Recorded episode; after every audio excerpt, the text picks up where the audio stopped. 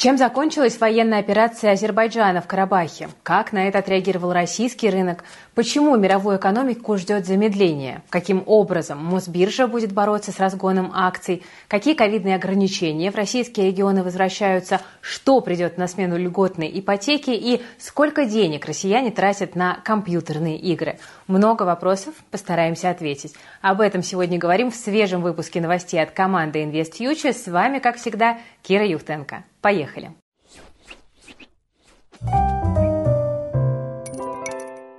Ну что ж, война длиною в одни сутки. Антитеррористическая операция «Баку» в Нагорном Карабахе завершилась. Азербайджанские военные прекратили огонь. Фактически регион перешел под полный контроль Азербайджана. Это произошло после того, как руководство непризнанной республики согласилось сложить оружие и вывести тяжелую технику со своей территории.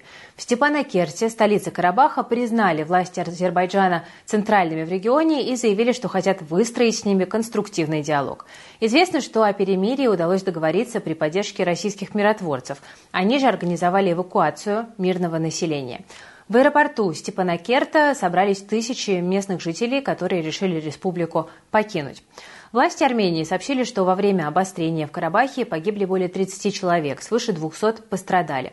Также в СМИ появились данные о больших потерях со стороны карабахских и азербайджанских военных. К сожалению, прямо перед нашим выпуском пришло сообщение и о жертвах среди российских миротворцев, потому что машину с ними обстреляли неизвестные. Об этом рассказали в Минобороны эр эф. Накануне Совбез Армении обвинил Россию в том, что та не выполнила своих обязательств по защите Нагорного Карабаха. В Кремле в ответ сообщили, что не понимают претензий. По словам Дмитрия Пескова, Армения сама признала Карабах неотъемлемой частью Азербайджана, поэтому де юре Баку действовал на своей территории. На вчерашнее обострение в Карабахе эмоционально отреагировал и российский рынок. Индекс Мосбиржи, как мы видели, довольно серьезно просел.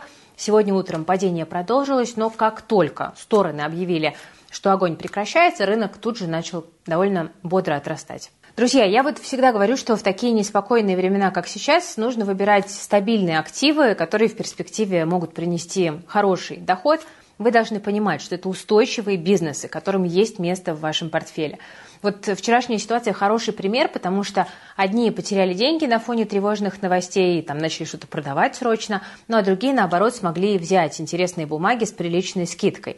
Чтобы не упустить свой шанс закупиться на следующей просадке, нужно всегда иметь под рукой такой лонг-лист акций, которые хорошо переносят любые рыночные колебания.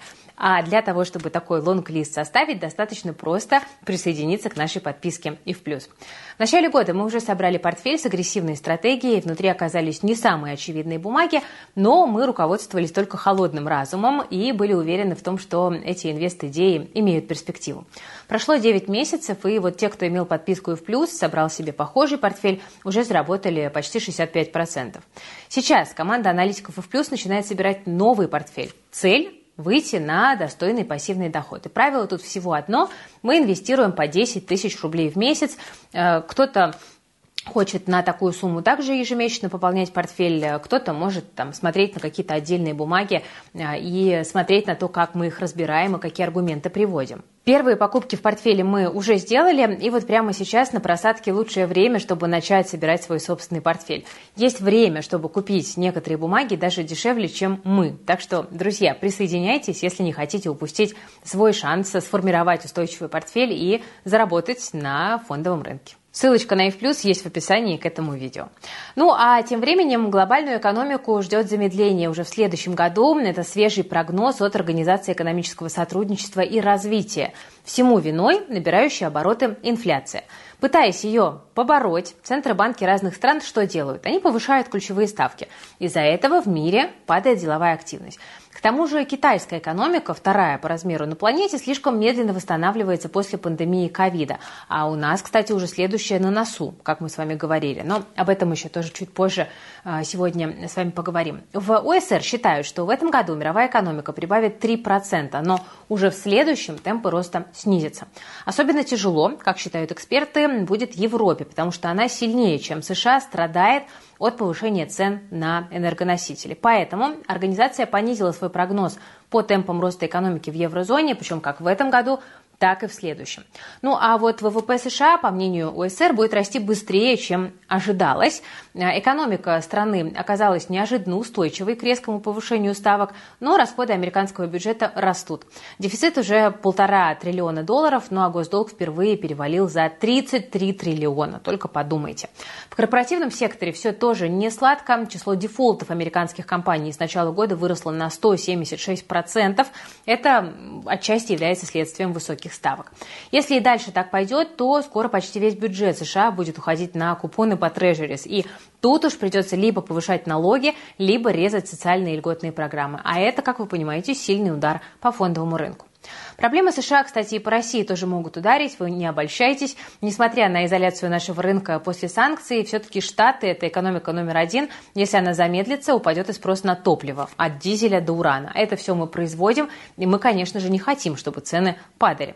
Кстати, в ОЭСР повысили свой прогноз и в отношении российской экономики тоже. Еще в июне аналитики считали, что российский ВВП в этом году упадет, а теперь прогнозируют рост на ноль целых восемь десятых процента.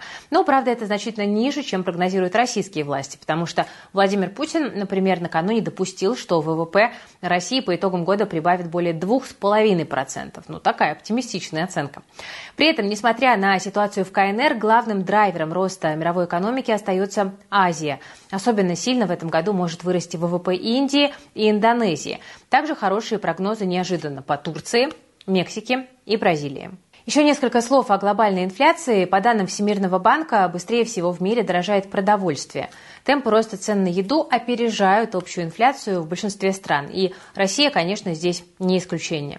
Сейчас продукты в стране дорожают по разным причинам. Заканчивается сезон урожая. Логистика прибавляет в цене из-за дорогого бензина, ну а слабый рубль повышает расходы на импортные фрукты и сельхозоборудование, да и не только. При этом российское продовольствие активно идет на экспорт. Вот по данным Федеральной таможенной службы, сейчас это главная статья доходов страны после нефти и газа. Подумайте только, это очень любопытный факт. Экспорт продовольствия стал одним из столпов российской экономики.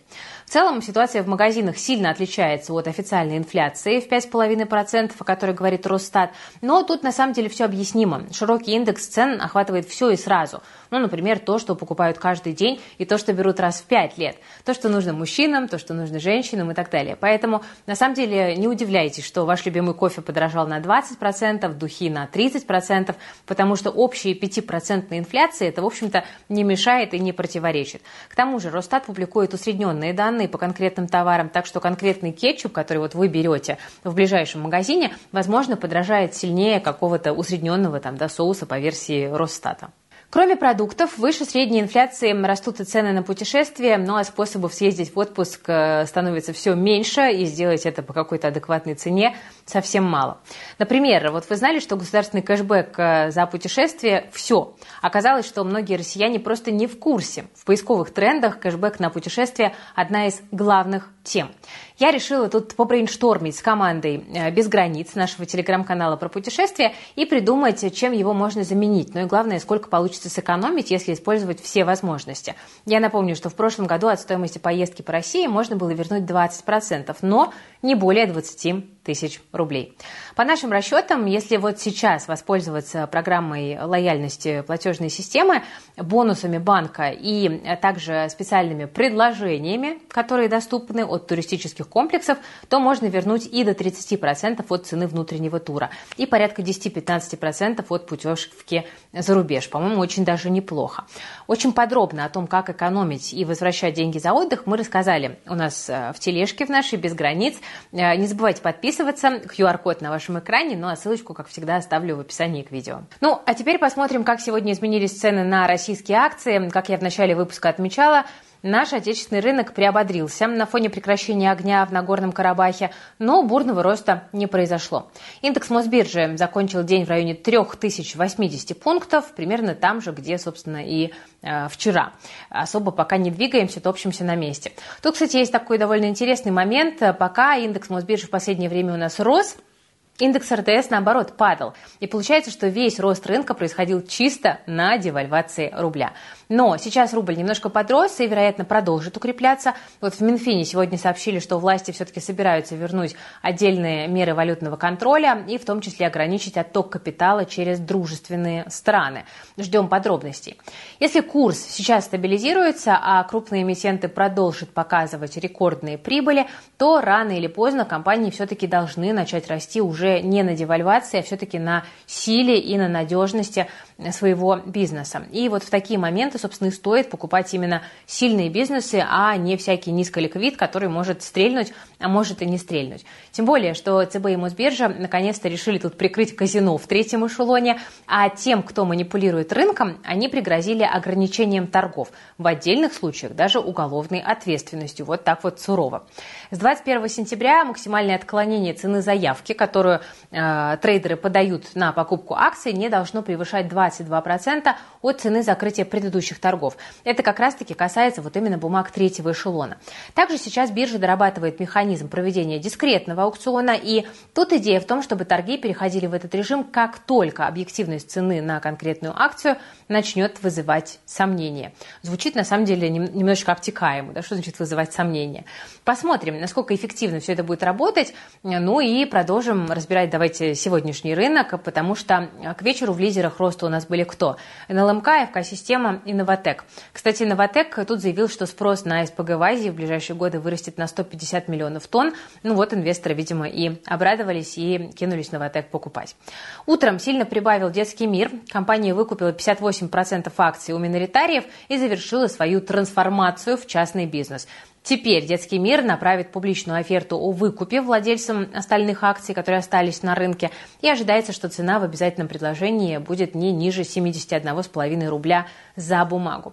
Тем временем в лидерах снижения у нас сегодня Global Truck многострадальный, Роснефть и Полиметалл, тоже многострадальный, который вчера вернулся на биржу после длительной передышки, скажем так. Сначала был энтузиазм, акции взлетели на десять процентов, но потом начали падать, и, собственно, сегодня это падение тоже продолжилось. Полиметалл почти два месяца у нас в России не торговался, и за это время акции успели подрасти на Астанинской бирже. Драйвером стали цены на золото, потому что оно страхует от инфляции, и поэтому тянется вслед за дорожающей нефтью. А вот для возвращения в родную гавань как бы не самый удачный момент сейчас, потому что ЦБ поднял ставку, обострилась геополитика, на горизонте двенадцатый пакет санкций маячит. Ну, вроде как Полиметалл тут не особо причем, но настроение на рынке в целом такое сейчас несколько сдержанное.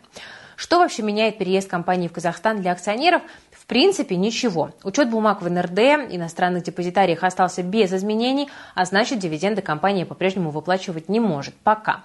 Кроме того, Полиметалл все еще планирует продажу российских активов в течение полугода, девяти месяцев, но кто и как будет распоряжаться бизнесом, пока все еще загадка. Кроме Полиметалла, сегодня не везет и Алросе. Вот не успели буквально отгреметь новости про возможный запрет алмазов из России, как появилась новая напасть. Индия попросила Алросу временно прекратить поставки из-за избытка алмазов и слабого спроса.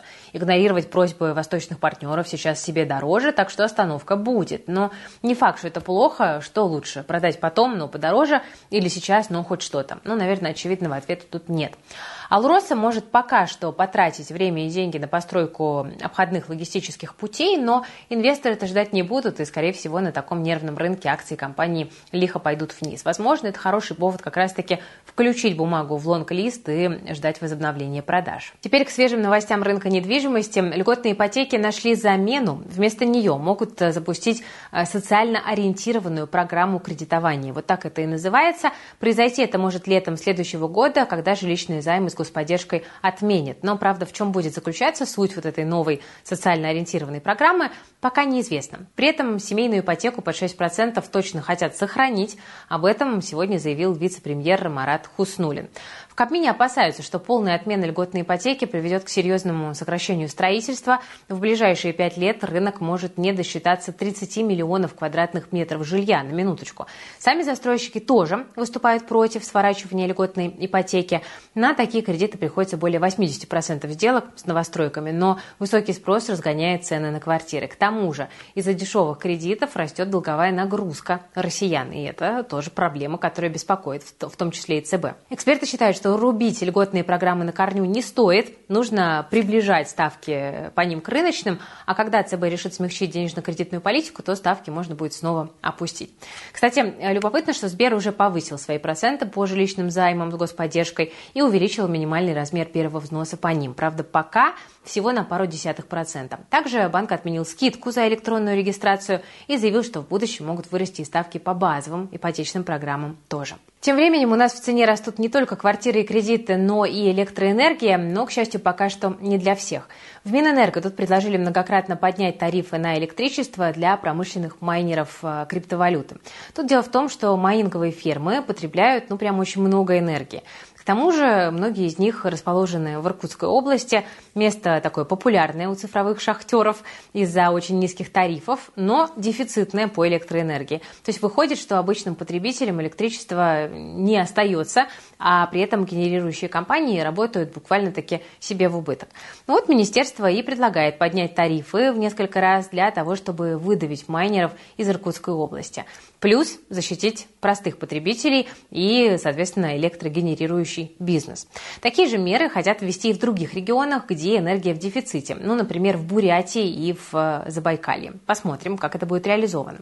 Кстати, недовольные жители иногда совершают налеты на майнинг-центры в Иркутске. Это забавно. Некоторым даже охрану приходится ставить, так что, может быть, ребята и не против будут даже оттуда переехать куда-то в местечко чуть-чуть более а, безопасное. Хотя, в целом, представители отрасли видят в предложении Минэнерго дискриминацию и считают, что индустрия начнет уходить в тень из-за этого, потому что повышение тарифов в первую очередь ударит по добросовестным участникам рынка, которые и так честно за электричество платят. Что думаете вы, друзья? Обоснованная мера или же как бы можно как-то договориться с майнерами по-другому? Пишите в комментариях ваше мнение. Кто майнит, обязательно пишите. Ваше мнение будет особенно интересно. Только вчера мы с вами говорили о том, что ковид возвращается, а уже сегодня в СМИ снова появились главные термины таких времен пандемийных – удаленка и масочный режим. На дистанционное обучение переводят школьников из Коми, Ханты-Мансийского автономного округа, ну а также Мурманской и Томской областей. В некоторых регионах закрываются Закрывают на карантин детские сады, ну а власти крупных городов рекомендуют жителям снова носить маски. Ну, в общем, где-то мы это уже проходили. Параллельно обязательное ношение масок и другие ковидные ограничения вводят различные учреждения и ведомства. Ну вот, например, закрывать лицо и соблюдать социальную дистанцию нужно в Минфине, ну а в лифты министерства одновременно теперь могут заходить не более трех человек. Ехали как-то в лифте трое каких-нибудь, там похоже на анекдот. Ранее масочный режим уже ввели в здании правительства Москвы, также респираторы и перчатки снова обязали носить столичных врачей.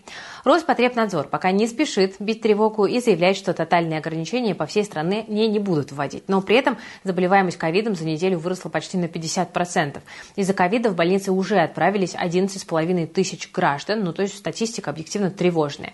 При этом выяснилось, что почти пятьдесят процентов россиян никогда не брали больничный, ну а треть населения даже не знает, как это вообще делается. Это данные сервиса Авито Работа.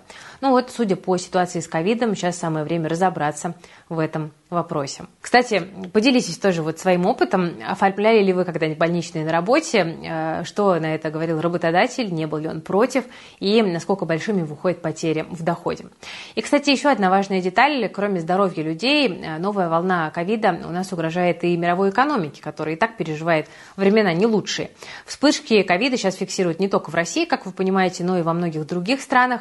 Пока свежих данных по росту ковида, допустим, в Китае нет, но если вдруг она пойдет вверх, то есть вероятность, что Китай снова может объявить локдаун, да, вот это их знаменитая ковид-зеро политика, и тогда последствия для глобальных рынков могут быть катастрофическими. Как я уже говорила, китайская экономика еще не может прийти в себя после прошлой пандемии, она и так дольше всех открывалась, но от этого страдают и глобальные рынки в том числе. Я, кстати, вчера э, сказала в выпуске новостей: берегите себя, носите маски. Многие сказали, ну вот зачем носить маски, это бесполезно. А вы не задумывались, что маски-то мы одеваем на самом деле не для себя, а для других людей? На тот случай, если мы вдруг являемся носителями, то мы хоть чуть-чуть можем снизить вероятность того, что люди вокруг заболеют, в том числе и близкие. Я, кстати, к ковиду отношусь, правда, довольно э, серьезно. И, в общем, на всякий случай хочу вам напомнить, чтобы вы себя и близких берегли. Ну и напоследок, друзья, новость для тех, у кого уходит много денег на развлечения. Вы такие не одни, потому что тут выяснилось, что российские геймеры потратили на покупку игр и внутри игрового контента сто тридцать пять миллиардов рублей с начала года. Большая часть суммы пошла на покупки через официальные каналы, ну, например, интернет-магазины. А вот почти тридцать миллиардов ушли посредникам-перекупщикам. Санкции усложнили жизнь, в том числе и геймерам, так что приходится выкручиваться для того, чтобы поиграть в новинки. В среднем один играющий россиянин с начала года потратил на свое хобби почти шесть тысяч рублей. Всего в стране сейчас насчитывается около двадцать пять миллионов геймеров, на минуточку. Это, конечно, огромная аудитория. Вообще, сто тридцать пять миллиардов на игры – это не так много, как может показаться на первый взгляд. Ну, например, на фастфуд россияне тратят в районе сто десять миллиардов в год. А игры все-таки, ну, хоть какую-то пользу могут принести, да, там, как минимум, расслабить после тяжелого рабочего дня, потренировать реакцию, там, какое-то стратегическое мышление и так далее. К тому же, рынок компьютерных развлечений в России сейчас активно растет. Даже президент вот недавно поручил правительству продвигать российские видеоигры за рубежом, и в ближайшие семь лет на эти цены планируют потратить до пятьдесят миллиардов долларов. Деньги пойдут студиям, которые используют отечественные движки и производят игры самых разных масштабов. Такие вот масштабные планы. В ближайшие годы планируется выпуск как минимум двадцати пяти новых продуктов. Ну вот, например, в начале следующего года должна выйти историческая эр пэ гэ «Смута». Игроки окажутся в России начала семнадцатого века и будут биться с польскими интервентами. Ну, давайте узнаем, сколько геймеров среди наших подписчиков. Пишите, какие игры вы любите, почему. Ну а если настроены к играм скептически, то тоже можете пояснить свою позицию. Тема такая достаточно спорная. Было бы интересно узнать, что думаете об этом вы, дорогие друзья. Ну и закончим снова макроэкономикой, потому что вот буквально только что состоялось заседание Федеральной резервной системы США по э, ставке. И э, ставку по федеральным фондам сохранили без изменений в диапазоне пять двадцать пять — пять с половиной. Ну, собственно, это совпало с прогнозами и ожиданиями.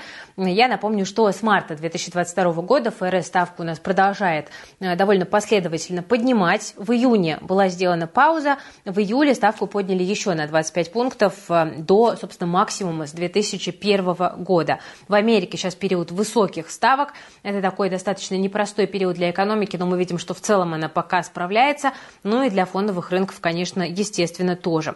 Следующее заседание в конце октября. Рынки будут его ждать. Ну и, скорее всего, сейчас уже пока эф эр эс будет ставку э, держать на вот этом вот э, довольно э, высоком уровне, пытаясь как бы наконец-то добить эту гидру э, и задушить инфляцию. Посмотрим, как будет получаться. По прогнозам, инфляция к концу года составит три целых три десятых процента в США. Ну, в целом, там, по сравнению с уровнями прошлого года, это, конечно, уже, безусловно, прогресс. Сейчас вот начнется скоро пресс-конференция, я уже не успеваю ее дождаться, но ребята в ай эф ньюс, нашем новостном телеграм-канале, будут, как всегда, пресс-конференцию тоже освещать очень весело и задорно, так что загляните туда. Ну, а я, дорогие друзья, на этом буду прощаться. Такой объемный выпуск новостей у нас получился. Но надеюсь, что вам было полезно. Мы стараемся для вас выбрать главные темы, чтобы вы ничего не пропустили. Кстати, пишите в комментариях, какие темы кажутся вам наиболее интересными, про что в новостях вам вообще рассказывать. Но для меня это тоже будет такой ценной обратной связью. Пишите, что интересно, а про что вообще не нужно рассказывать. Может быть, вас это вообще не интересует. И вы спите на этих новостных блоках. Я допускаю, что такое вполне себе возможно. Ставьте лайк, если вам все-таки нравится наша работа. Подписывайтесь на канал, если вы вдруг еще не подписаны. Вы смотрели InvestFuture. С вами была Кира Юхтенко. Берегите, пожалуйста, себя, своих близких, свои деньги. Всем пока.